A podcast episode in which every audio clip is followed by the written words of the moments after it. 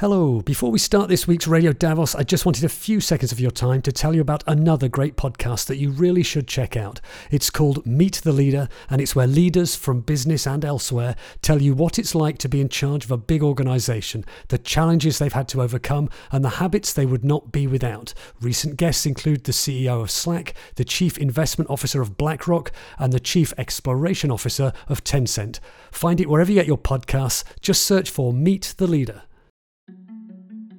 The last time we did this was in May 2022, and the headline was We are in the midst of a perfect storm. Now we're looking at a situation that became worse, and the outlook has darkened. Welcome to Radio Davos, the podcast from the World Economic Forum that looks at the biggest challenges and how we might solve them. This week we're looking at the latest Chief Economist's Outlook, a quarterly report from the World Economic Forum that pulls together the opinions of scores of experts from around the world. Well, let's start with the bad news. Are we heading in for a recession?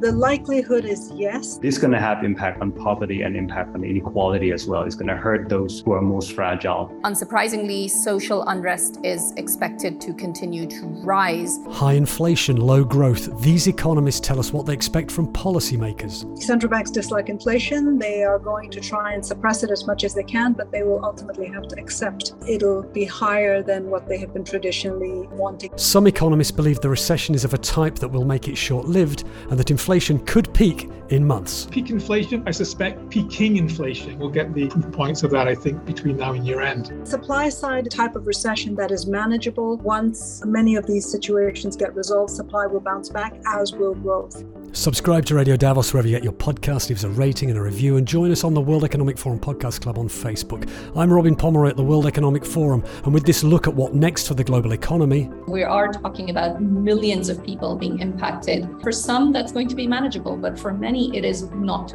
This is Radio Davos. What's going on in the global economy? It's a question that the World Economic Forum's community of chief economists seeks to answer every three months with its Chief Economist Outlook. The latest episode is just out. You can read the whole report online, and it's not, for the most part, a very easy read because for large parts of the world, inflation is high and rising, cutting deep into people's real incomes and posing dilemmas for policymakers in governments and central banks who want to stop prices spiraling but also want to avoid a deep, lengthy economic recession. So, what will happen? In this episode, we get the views of three experts Rima Bhatia, economic advisor at Gulf International Bank in Bahrain, Guy Miller, who's at Zurich Insurance as chief market strategist, and Santitarn Sathirathai, chief economist at the Singapore based internet company Sea. They were all speaking at the launch of the latest Chief Economist Outlook, which was hosted by the World Economic Forum's Adrian Monck. Adrian began by asking the person who put the report together, the forum's Saadia Zahidi, to read off some of the headlines from the Outlook. Here's Saadia.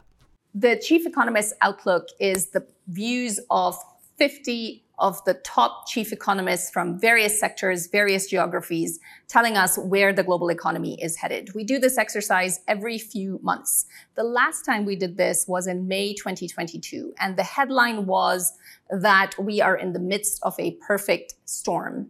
Now, here in September, we're looking at a situation that became worse and the outlook has darkened. So, for example, this time, 70% of our respondents believe that um, the global economy is headed for a recession within the course of 2022 or sometime in 2023. Now, at the same time, the picture does look different around uh, different parts of the world.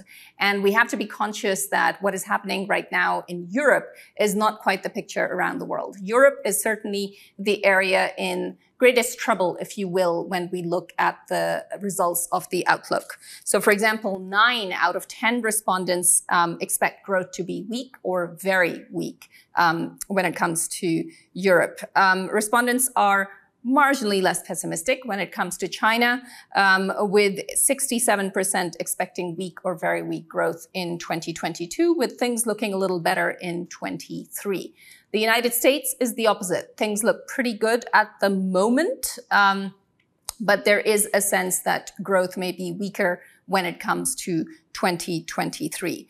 The Middle East and North Africa region um, looks set to perform particularly well. Seven out of 10 respondents expecting um, growth, and again, not surprising given where energy prices currently are.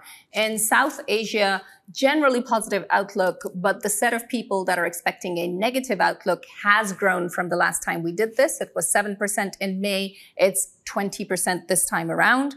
In Central Asia, the set of people that are expecting growth to become weaker has risen again from 20% to 40%. Um, and finally, when it comes to sub-Saharan Africa and Latin America, the picture is mixed.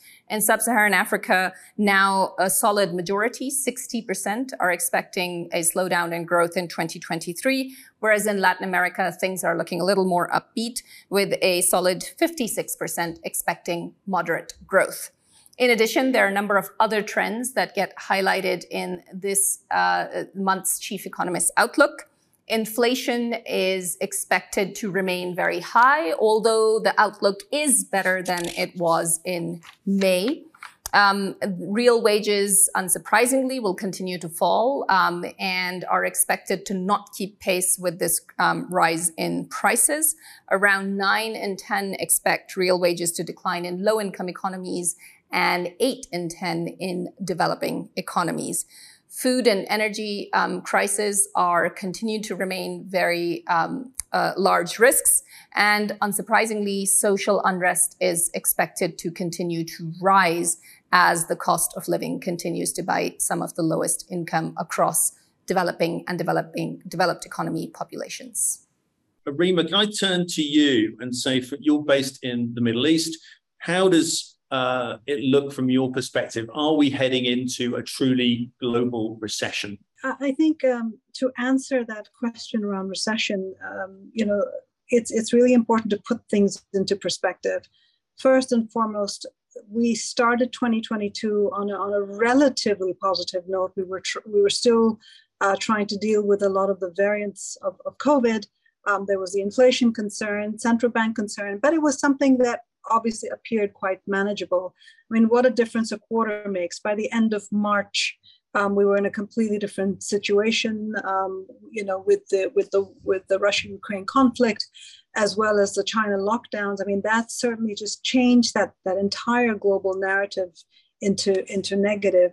But uh, it's really important to highlight here, uh, rather than you know regurgitating all that's been going on. I think it's really important to highlight that we are sort of traversing through this this new world of policy paradoxes you know, stormy conditions and and you know a lot of opportunities at the same time. I mean there's all uh, occurring at the same time. So are we heading in for a recession the likelihood is yes that you know given how the slowdown is is transpiring i think we are heading in for for a slowdown. Now how severe that slowdown is and how much of it you want to label as a recession i think it it it depends. But this is supply this is supply shock. And that's something we have to keep in mind. Um, the, the the global environment is where it is today because of the war and the impact on supply because of COVID lockdowns and the impact on supply, and because of the pandemic, and supply was still trying to recover from there. So all the story is around that. So I think it's really important to keep that in mind that if one were to see China coming out of this lockdown, which it looks like it, even they're already starting to ease some of that pressure. Um, and we are seeing the impact of central bank action on demand, which is going to tackle some part of that inflation, then we are seeing inflationary pressures coming down. So I think then we're looking at a more reasonable environment um, of, of, of prices. And that in itself will mean that, you know, from a from a global growth perspective, things are going to slow down. Things are going to look worse than they are today. But with the inflation uh, situation improving, I think growth will start to pick up thereafter. The supply side is, is really important to highlight because that is the, the type of recession that is that is manageable. Once um, many of these situations get resolved, supply will bounce back, as will growth. And I think it's really important to focus on that on that part. Thanks, Rima. Guy, if I can turn to you, um, Rima spoke about some of the things that are impacting on the supply side. The Chinese government will transition in March 2023 with some optimistic uh, signs that there might be a loosening in some of the, the lockdown restrictions by then. What's your inflation horizon? Have we hit the peak or are we just surfing the crest of the wave? Yeah, and maybe just to pick up a little bit from what Rima said, I mean, the supply side has clearly been been an issue. And you know, we are more optimistic on that as well, seeing some of the bottlenecks really ease up. We're seeing whether it's supplier delivery times, inventories, backlogs, all of that is getting better. I think one of the big issues right now for the central banks in particular, of course, is, is actually on the demand side. And again, this relates back to the, the pandemic, the excesses that we had seen from that, that res- resulted in, in consumers in particular having more money in their pockets, more money uh, and cash reserves, and an insatiable demand almost for the things that they couldn't buy during the last two or three years. So we have seen that transition from the goods side, which was clearly out of balance, towards the service sector. Um, but that still leaves the central banks with a problem because, as you said, inflation is still way above their targets. And you've got pretty much full employment in most economies. And how do you deal with that? And really, the only way they can deal with that is by trying to, frankly, reduce the demand by slowing down the economy through hiking interest rates. And from that perspective, my concern actually is that we're almost in a race to the top. Really, since June, we've seen a dramatic pickup in the number and the scale of these rate hikes that we're seeing. And we all know that takes quite a long time to feed into the real economies. And they're not being able to, to take breath right now because there is there's so much pressure, given the, the high levels of inflation, to keep going, to keep moving these rates rates higher. But to that point, um, again, as we look further out, we're a little bit more optimistic in terms of the inflation side as well. Clearly, these much higher rates will have an impact in slowing demand. You just need to look at the US housing market, where we're seeing 30 year mortgage rates jump from 3% in December to 6.5% now. This is having a, a, tangible impact on the demand for homes. It has a tangible impact in terms of consumers being able to, to fund their, their, their borrowing and their, their debt costs. So that will slow I think, on the, on the demand side as well. And if you put that together with a lot of the things that people don't talk about anymore, remember we were all concerned about chip prices, lumber prices, steel, copper prices. All of these things a year ago were in everybody's newspapers.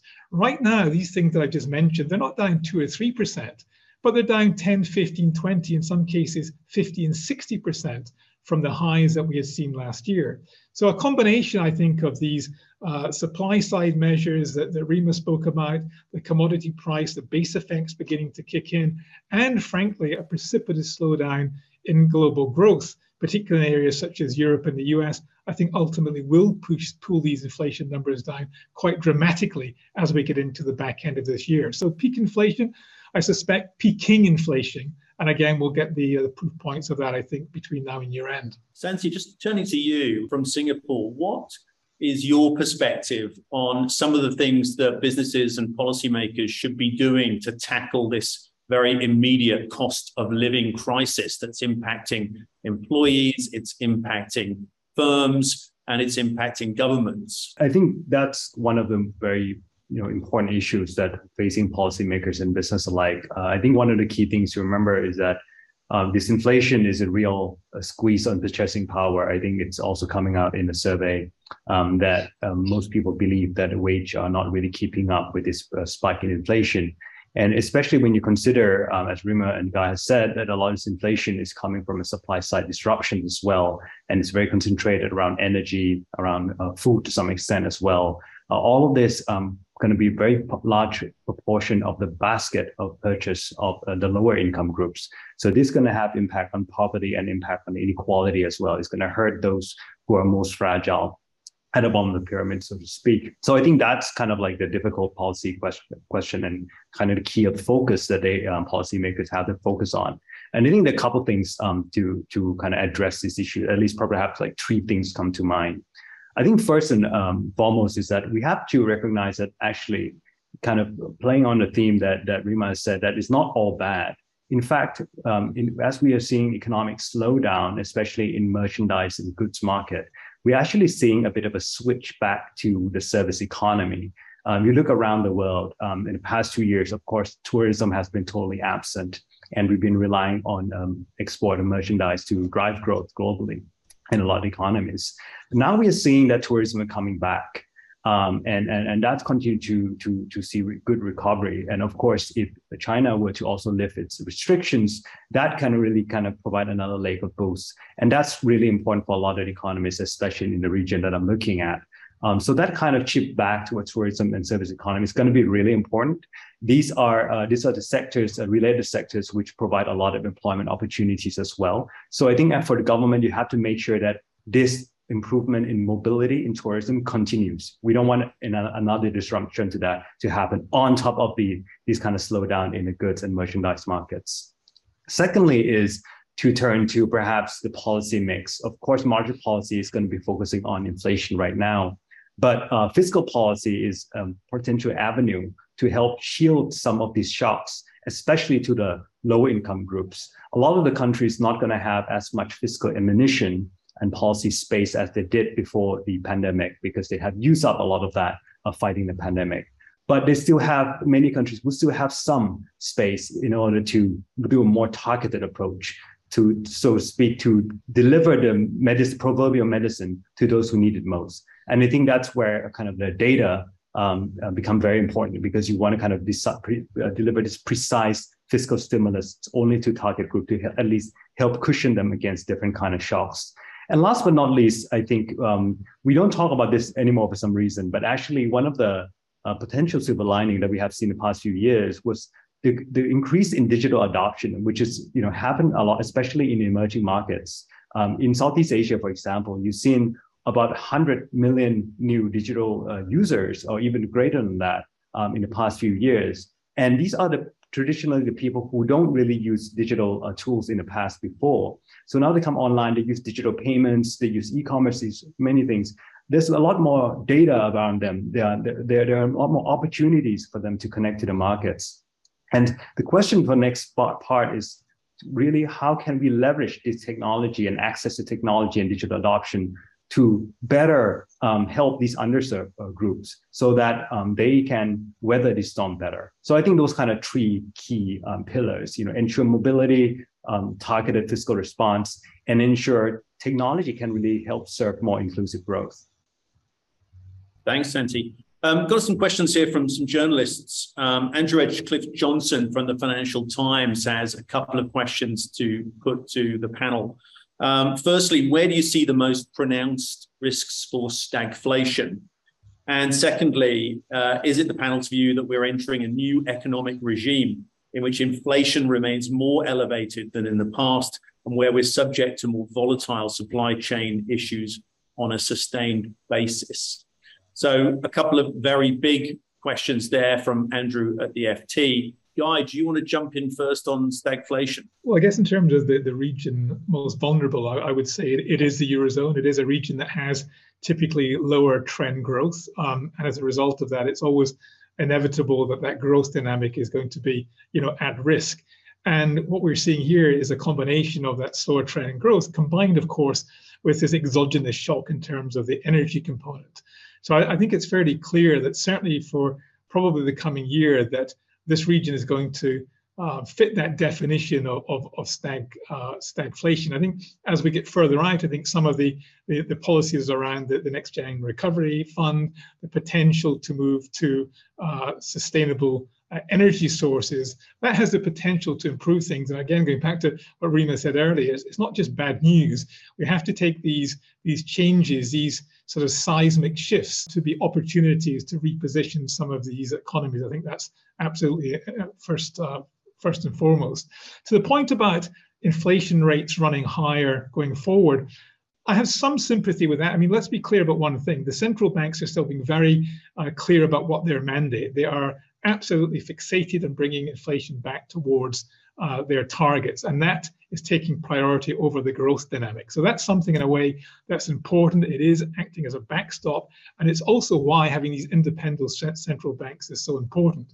But when you look over the last 15 or 20 years, we saw persistent goods price deflation. And that was one of the reasons why we saw the, the aggregate inflation numbers being held down. Service sector inflation was always running a bit hotter.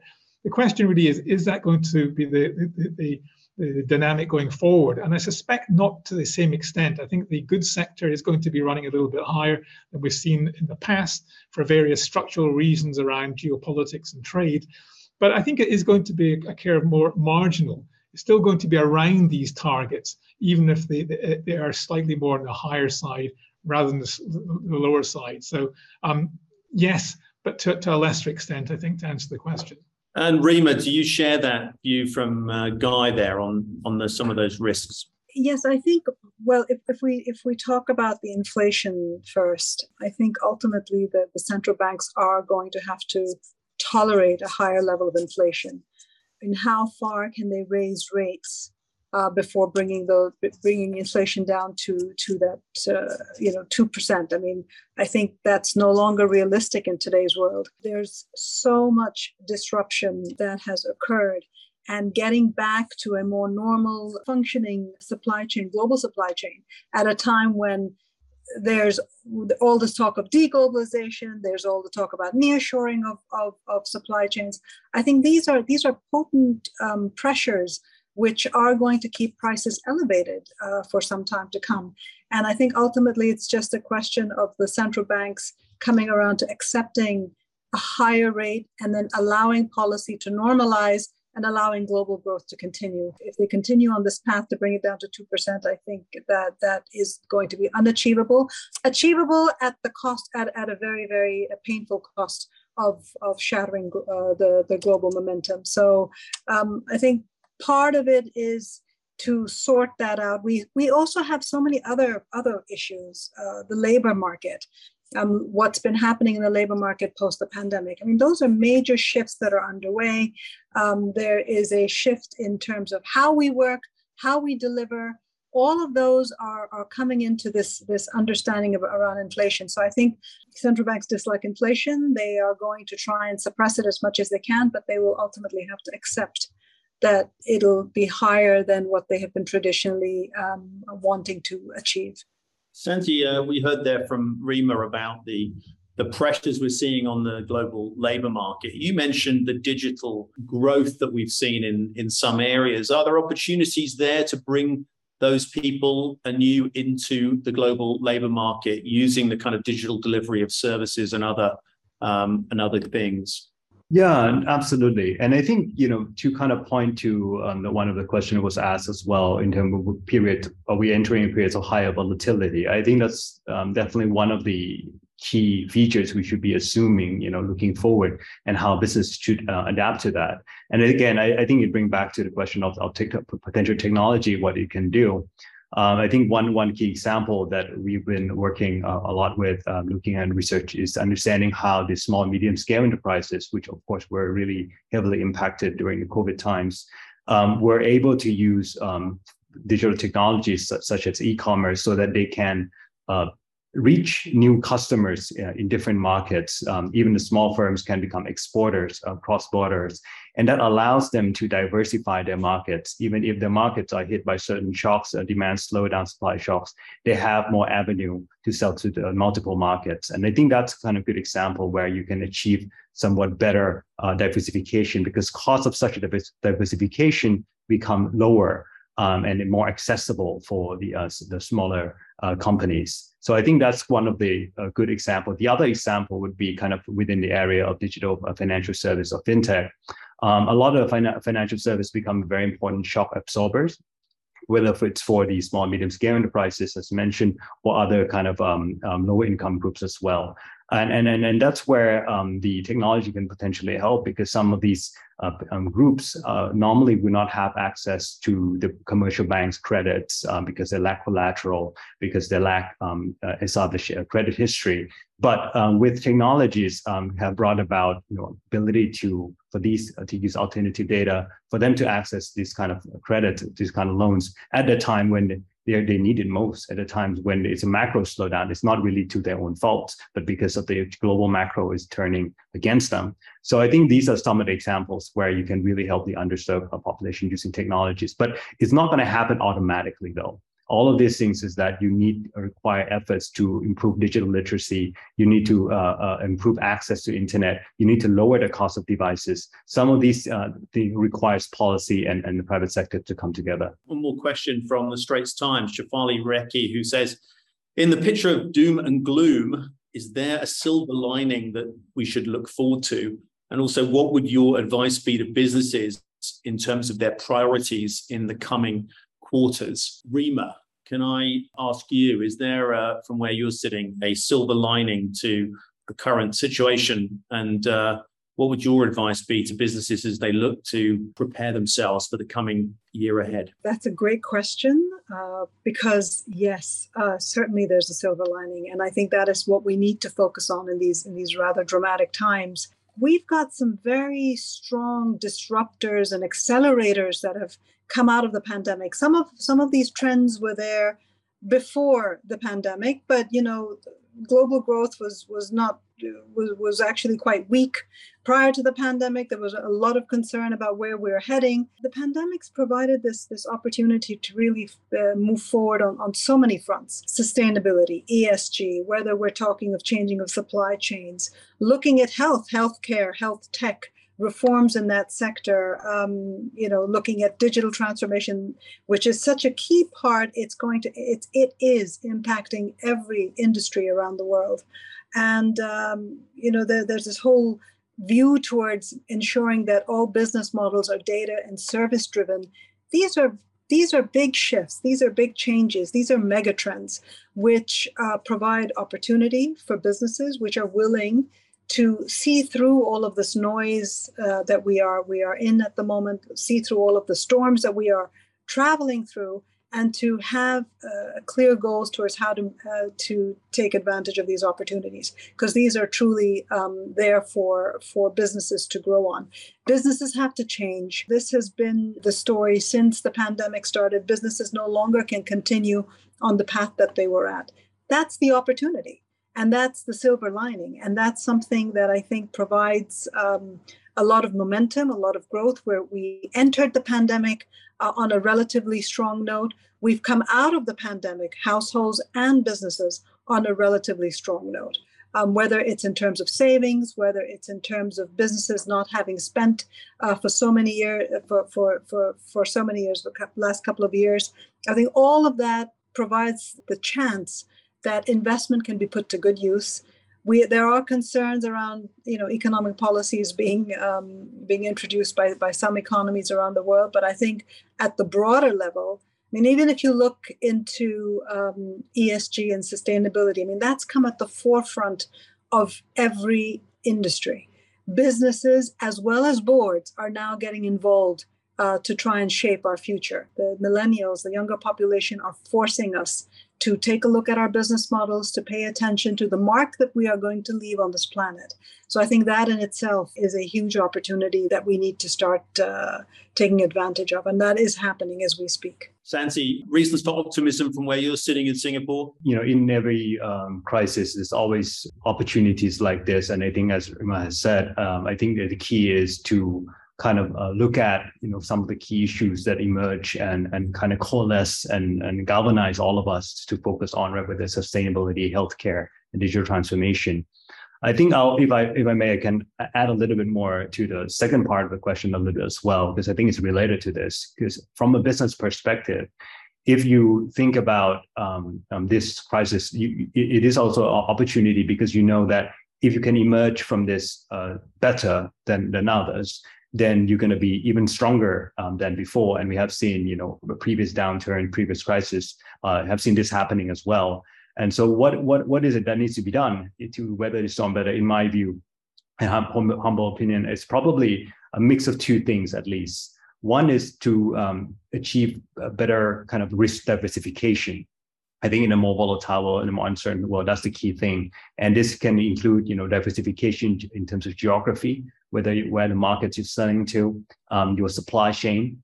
Um, it also could mean um, diversification in terms of business sector.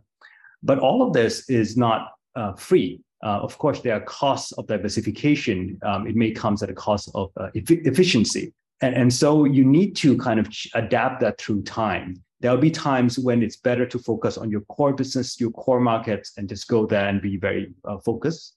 And there'll be times where you really need to kind of diversify and kind of managing risk better. And that mix between the two side is going to keep changing and it's different for everyone. I think for businesses, it's about finding that sweet spot and adjust it through time. So adaptability uh, becomes really important. So you need to be diversifying your risk, managing your risk well. You need to be adaptable, very highly adaptable and agile over time. And if you can do that both, both you're going to get opportunities where you're going to emerge better than other people. Guy, the last word on optimism to you. Yeah, I mean, I think there's a lot of things to be optimistic about at the very big uh, global level. There's a transition, as I said, to sustainable energy that creates many opportunities, both for companies and importantly for governments, but we must take that. I think we're also reaching a, a technology inflection point as well. I think that while we are moving toward, it would appear, a more bipolar world around technology, that can create an opportunity for competitive striving to be to be better and can create many opportunities around that. So I'm quite optimistic about that as well. I think um, one other thing is that I think there's going to be less central bank providing unlimited liquidity that we've seen really over the last 10 or 15 years and that is quite a good thing. It was maybe Darwinian, and it will be leading to the, the survival of the fittest. Companies that are in the best position will do the best. Which leads me to the last point, which is around how do companies weather this? And it's going to be about sustainability. It's going to be about resilience. It's going to be making sure that they are they are flexible, that they have improved their supply chains, not necessarily bringing things back on shore, but diversifying supply chains, particularly for key components, making their business model more secure, more resilient to get through the downturn, which unfortunately uh, we're going to be coming into, but to benefit once that upturn comes again and things are looking more normal. I think there's great potential there for companies and importantly for governments as well to reposition. Saadia, just turning to you to bring our discussion of this global economic outlook to a close. It's probably one of the gloomier and darker reports that you've uh, and your team have produced in the in the last few years. But um, are there signs of optimism that you draw from it and other conclusions that we perhaps should pay attention when we look at the survey as a whole and everything that's come out there's probably two things that we really need to, to focus on. One vulnerability has increased for large parts of the global population both in developed economies and in developing economies. And i think that's where some of these numbers and some of this gloomier outlook has to get translated into the real human impact that is expected.